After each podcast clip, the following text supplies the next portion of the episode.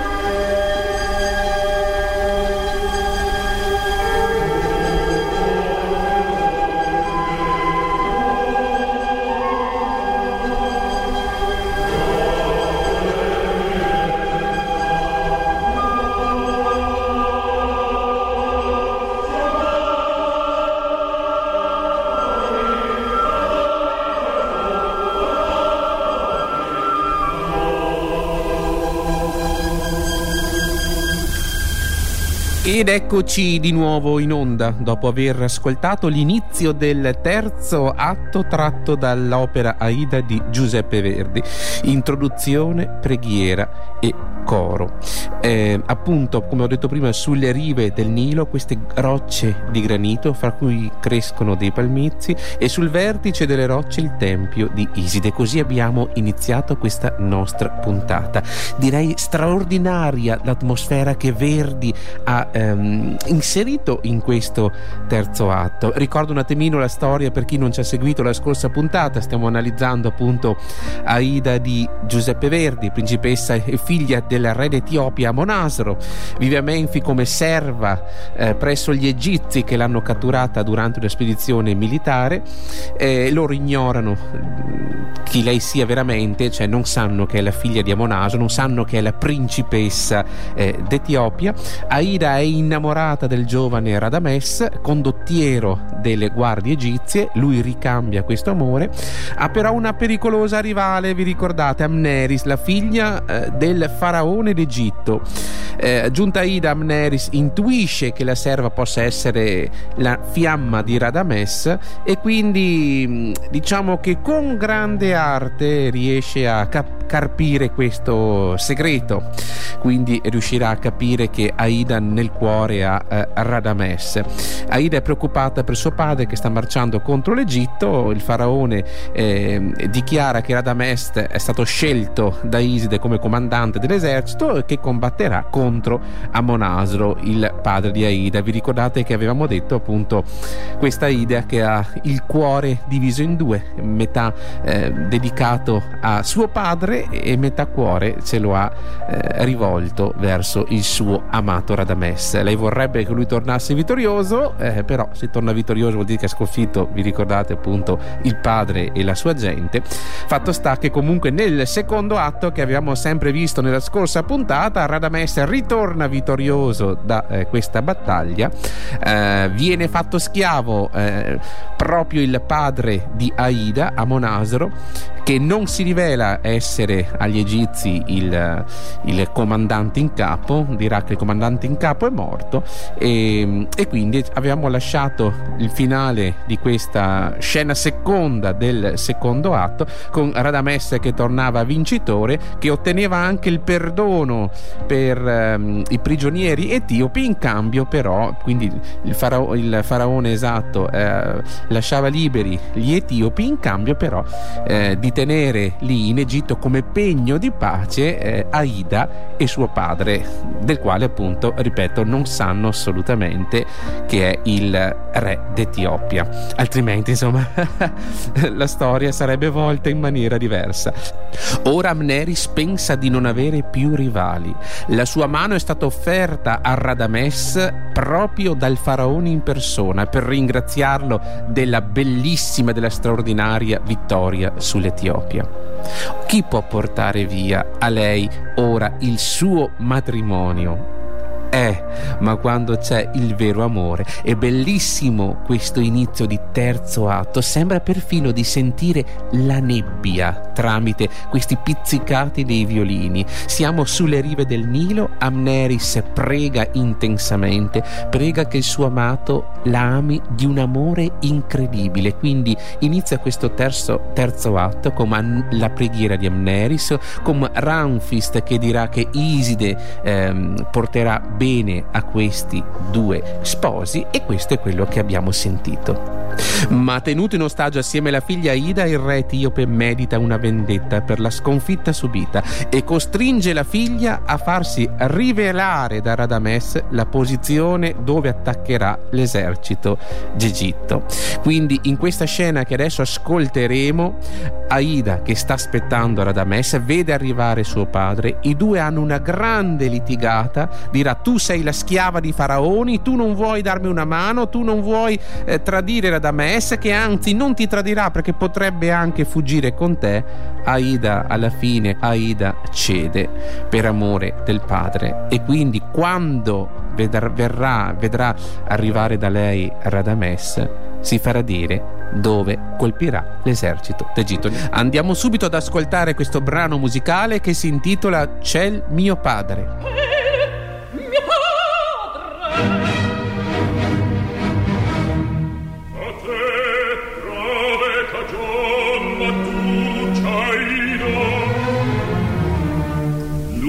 lo sfugge al mio sguardo. D'amor ti struggi per Adames e cama qui l'attendi e farò la figlia e tuo arrivare razza infame a morire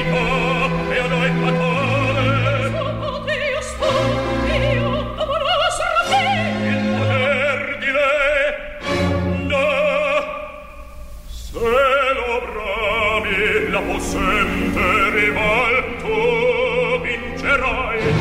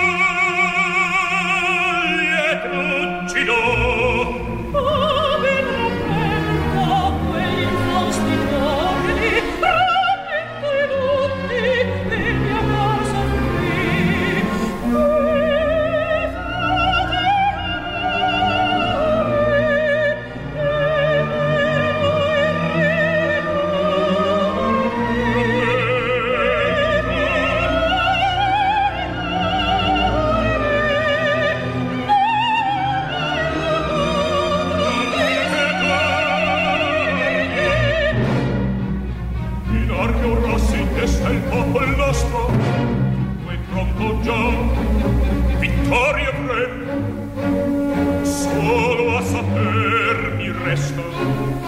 Quel sentier il nemico seguirà. E scoprir lo potremo che mai? Tu stesso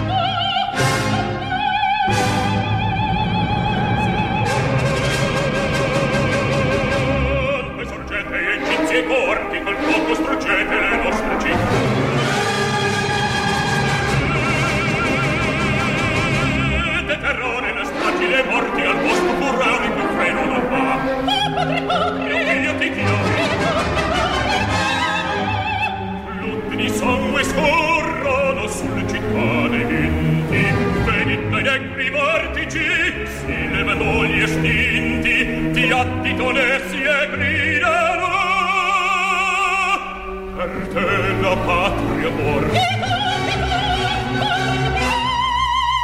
Una larva orribile tra l'ombro noi s'affaccia, prema le scarne faccia, sul capo tuo levo, tua madre levo.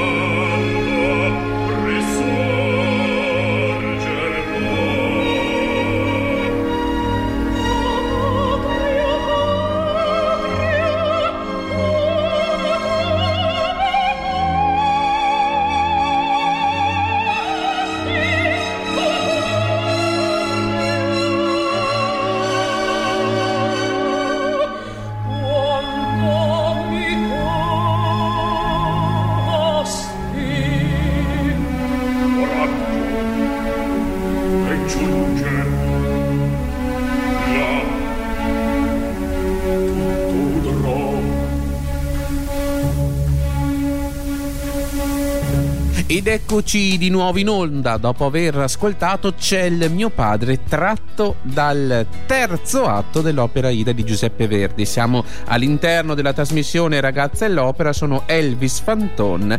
Beh, bisogna dire che mh, mm, povera Aida ha il cuore veramente diviso, come avevamo detto nella scorsa puntata, tra il suo amato Radames e tra l'amore che appunto lei prova per suo padre. Alla fine ha prevalso l'amore paterno, ma direi anche l'amore materno, dato che il padre le ha citato perfino la madre per far smuovere il cuore di Aida, no? Non ti riconoscerebbe nemmeno come figlia, gli ha detto il padre, no? Non ti riconosco nemmeno io, sei diventata la schiava dei faraoni. Uh, a questo lei cede, quindi quando arriverà a Radames, lei non potrà altro che dirgli che lo ama, ma chiederà una cosa secondo me che io l'ho sempre vista come un qualcosa di veramente molto forte mh, mm, e che fa capire quanto i due sono innamorati. Ovvero ehm, lei chiede, Aida chiede a Radames di fuggire assieme, quindi chiede di rinunciare all'onore, di rinunciare alla gloria, di rinunciare a tutto quello per cui lui ha combattuto, lui ehm, ha ottenuto onore e gloria appunto sul campo di battaglia e lei chiede tutto questo, dice se tu sei innamorato di me tu non potrai mai chiedere al faraone di sposarmi perché lui ti ha dato eh, sua figlia in dono, quindi è impossibile che tu possa rinunciare a lei per venire con me. Quindi qual è l'unica soluzione? L'unica soluzione è che noi fuggiamo insieme e solo in un altro luogo, solo da soli, solo lasciandoci eh, tutto a, alle spalle, potremo vivere insieme felici e contenti. Beh, logico, logicamente lui non accetterà subito, si deve pensare un attimino, ma neanche poi tantissimo, nel senso che qui prevale veramente il grande amore. Quindi Radames decide di fuggire con Aida e per fuggire con Aida rivelerà a lei eh, dov'è il passaggio eh, necessario, diciamo, ai guerrieri d'Egitto per attaccare eh, nuovamente gli etiopi. E, e quindi ecco ecco che proprio in quel momento esce fuori Amonasro.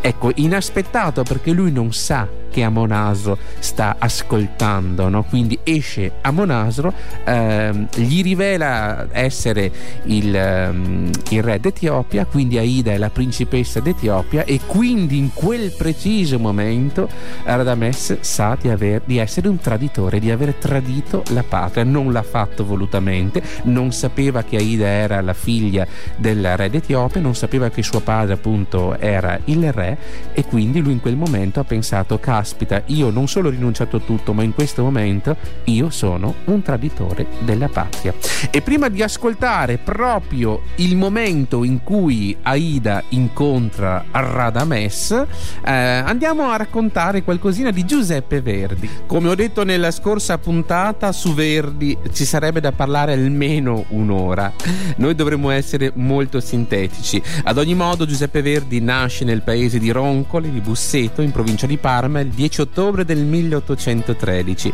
i genitori non si occupano di musica ma sono sensibili al talento musicale che il piccolo Giuseppe dimostra di possedere. Il padre è un oste, la madre una filatrice.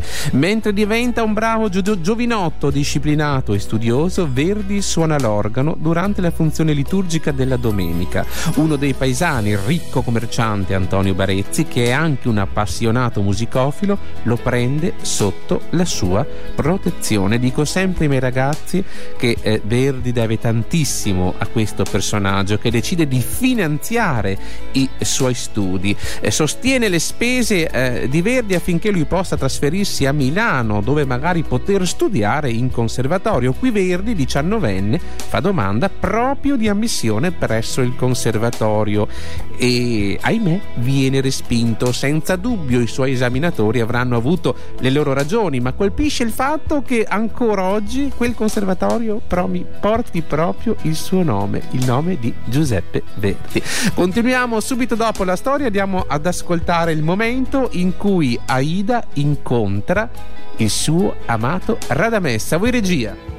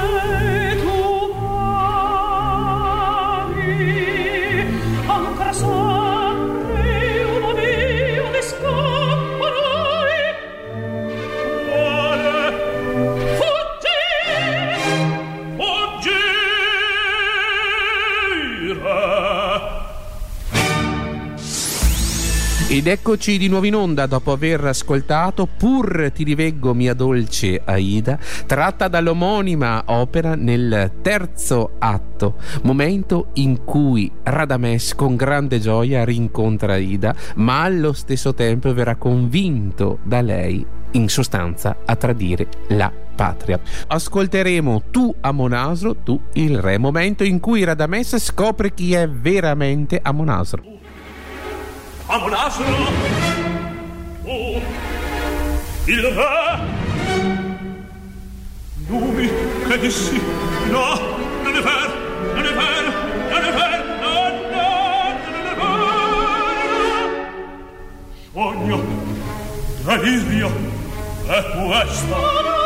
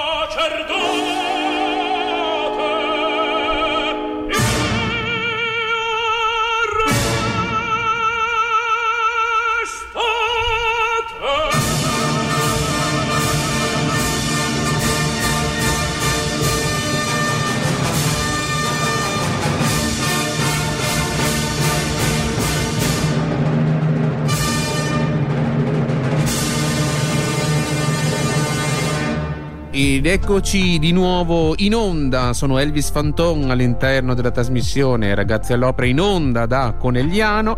Abbiamo appena ascoltato Tu Amonasro, tu il re, come ho detto, momento in cui Radames eh, scopre chi è il padre di Aida, si rende conto di avere tradito la patria. Esce, non l'abbiamo sentito perché l'opera è lunga, dobbiamo solo ascoltarne una piccola parte, una selezione per quanto sia veramente tutta bella e tutta da gustare ma esce poi, ehm, eh, escono i sacerdoti, esce Amneris, eh, viene scoperto ehm, l'inganno, eh, il padre di Aida tenta di uccidere Amneris, si mette in mezzo Radamessa che in questo caso salva Amneris, Aida e il padre fuggono e viene catturato proprio Radamessa. E, ehm, immaginate la grande rabbia, il grande furore di Amneris che si sente eh, um, tradita, se per lei è il tradimento alla patria, secondo me viene quasi in secondo piano, è più il tradimento verso la sua persona, verso il suo amore, perché lei ha sempre amato Radames, un, il suo amore veramente grande è che non è ricambiato. E, ehm, ecco, siamo arrivati a fine del terzo atto. Ehm, Radames eh, verrà condannato, verrà mh, mm, mandato davanti ai gran sacerdoti, i quali eh, chiederanno a lui di discolparsi. Radames non si discolperà, rimarrà muto. sa di aver, di, essere, di aver tradito la patria, di essere un traditore pur non avendolo voluto, perché lui non sapeva di rivelare informazioni a quello che era il re d'Etiopia. Eh, Amneris eh, sente un pentimento interiore veramente enorme, eh, si rende conto che lui viene condannato per un qualcosa che in effetti non sapeva neanche di aver fatto e quindi chiederà pietà, pietà ai sacerdoti, pietà non troverà. Alla fine Amneris maledirà pure i sacerdoti, i gran sacerdoti che mandano a morte a sua detta un innocente che non ha colpa assolutamente di niente. Prima di ascoltare questi due brani appartenenti al quarto atto, all'atto finale eh, di Aida che si concluderà purtroppo con la morte dei due personaggi principali, eh, continua la storia di Giuseppe Verdi, quindi direi Barezzi uomo dalla geniale intuizione, perché quest, questo signore non ha dubbi che quei maestri del conservatorio di cui parlavamo prima hanno rifiutato il suo Giuseppe eh, perché non sono affidabili. Quindi di tasca sua, pensate un po', per ben tre anni paga le necessarie lezioni private di Verdi. Tornato a Busseto, Verdi attraversa un periodo di sentimenti contrastanti. Lui è felice, eh, avendo appena sposato Margherita Barezzi, la figlia del suo protettore, però è anche assalito dall'ansia di dover dimostrare il suo talento. Nel 1839 riesce a far rappresentare la sua prima opera, Oberto Conte di San Bonifacio. Ebbe un grande successo, dovete immaginare al Teatro La Scala, eh, nel, nell'Oggioni, eh, tutti i suoi paesani di Roncole e di Busseto venuti, a, venuti ad applaudire il loro concittadino. A 26 anni il suo componimento è accolto con successo, sembra che nulla possa fermarlo, invece la giovane sposa Margherita, ahimè, muore dopo che il loro matrimonio ha già patito il dolore della perdita di ben due figlioletti, entrambi di un anno di età. Verdi è distrutto, non riesce a reagire. L'impresario Merelli lo salva nell'unico modo possibile, ovvero con la musica. Gli offre un libretto che Verdi non potrà veramente rifiutare e che risolleverà la sua carriera e lo porterà a diventare il Verdi conosciuto in tutto il mondo, ovvero l'opera Nabucco, che parla dell'oppressione degli ebrei da parte dei babilonesi. Verdi ne è così rapito che ne fa una composizione veramente incredibile. Eh, il Nabucco piace a tutti. Il Nabucco viene cantato perfino nelle strade, viene suonato dagli organetti portativi. E quella, quella melodia molto famosa che noi tutti conosciamo, il Va pensiero, era cantata veramente da tutti. Ma ora ritornando alla nostra Ita, andiamo subito ad ascoltare i due brani musicali appartenenti al quarto atto. Ahimè morir mi sento di Amneris e è deciso il tuo fato. Rivolto a Radamessa, voi regia.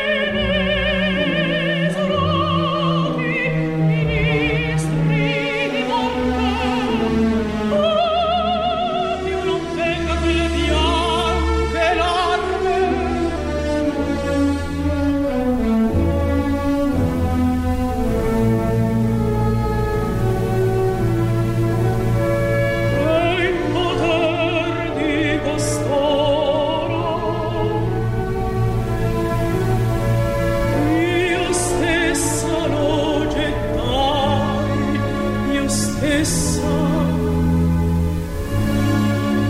io stessa.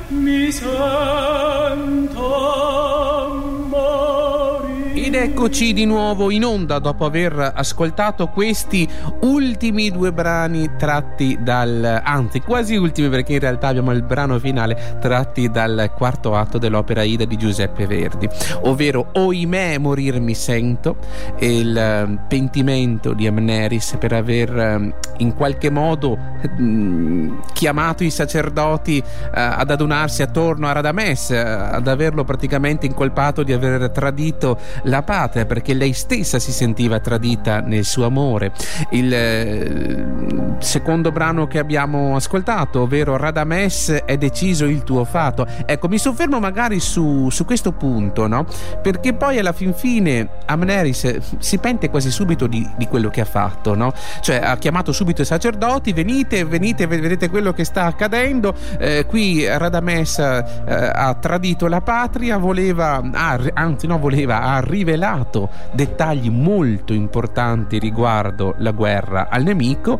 Eh, lui non si discolperà sostanzialmente davanti ai sacerdoti, sarà muto, quindi verrà incolpato e la sentenza sarà la seguente, l'abbiamo sentita bene cantata eh, dal coro. Radames, hai deciso il tuo fatto degli infami la morte tu, tu avrai cioè sotto l'ara del nume sdegnato sotto l'ara del nume sdegnato a te vivo fia schiuso la vella. Cioè praticamente cosa accade a lui?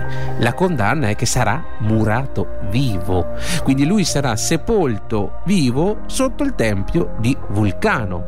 È incredibile quando quando mi riascolto quest'opera, quando vado ad analizzare questa storia, eh, quanto sia veramente incredibile, quanto mi vengano mm, ogni volta i brividi, anche non solo per la musica che è straordinaria, ma anche solo per tutta questa storia. Siamo giunti a, alla fine, alla fine di questa meravigliosa opera e Radames eh, sta per essere sepolto vivo. Quindi immaginatevi la scena con Amneris che chiede pietà, pietà ai sacerdoti, i quali non, eh, non hanno assolutamente pietà e Amneris li rimprovera in una maniera veramente de- mm, plateale dicendo loro che arriverà anche una punizione divina su di loro, no? E poi lei si, e poi, mm, lei aspetta anche una pietà da loro in, proprio in quanto sacerdoti e invece non arriva, quindi dirà alla fin fine veramente pagherete prima o poi per, per, il male che avete fatto a una persona innocente, una persona che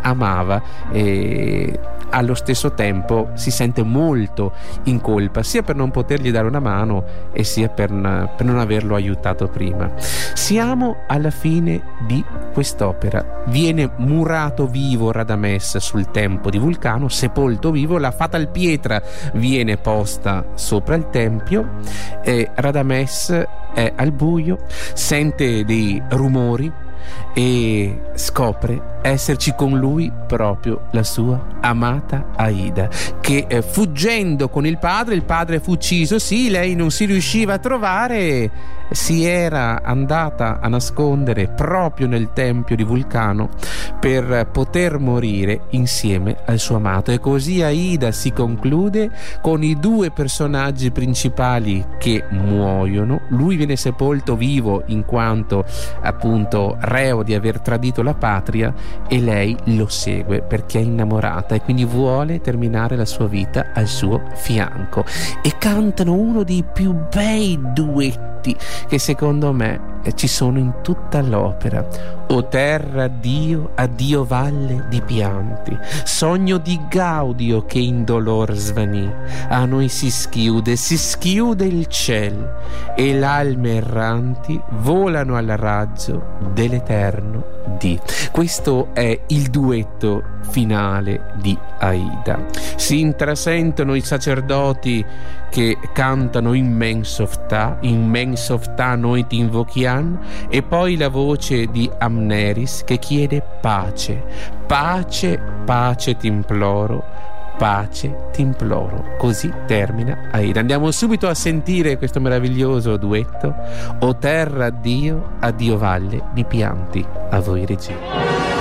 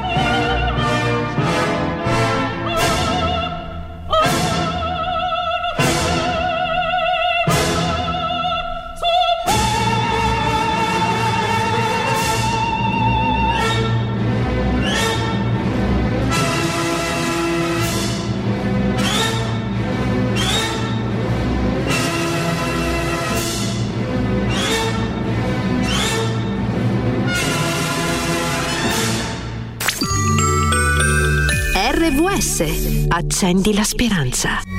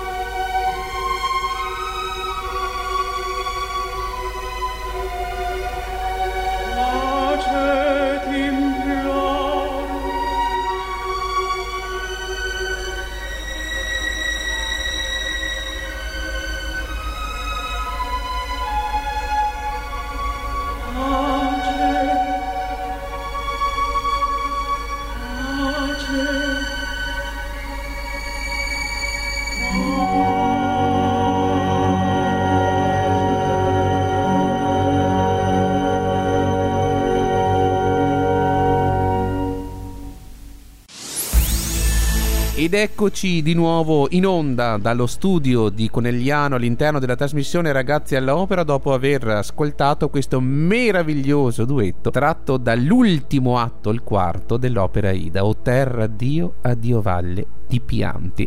Straordinaria quest'opera, vi do sempre appuntamento la prossima settimana, sempre su RVS, eh, per un'altra puntata. La prossima settimana ascolteremo Sinfonie di Haydn. Ciao a tutti, arrivederci, a presto!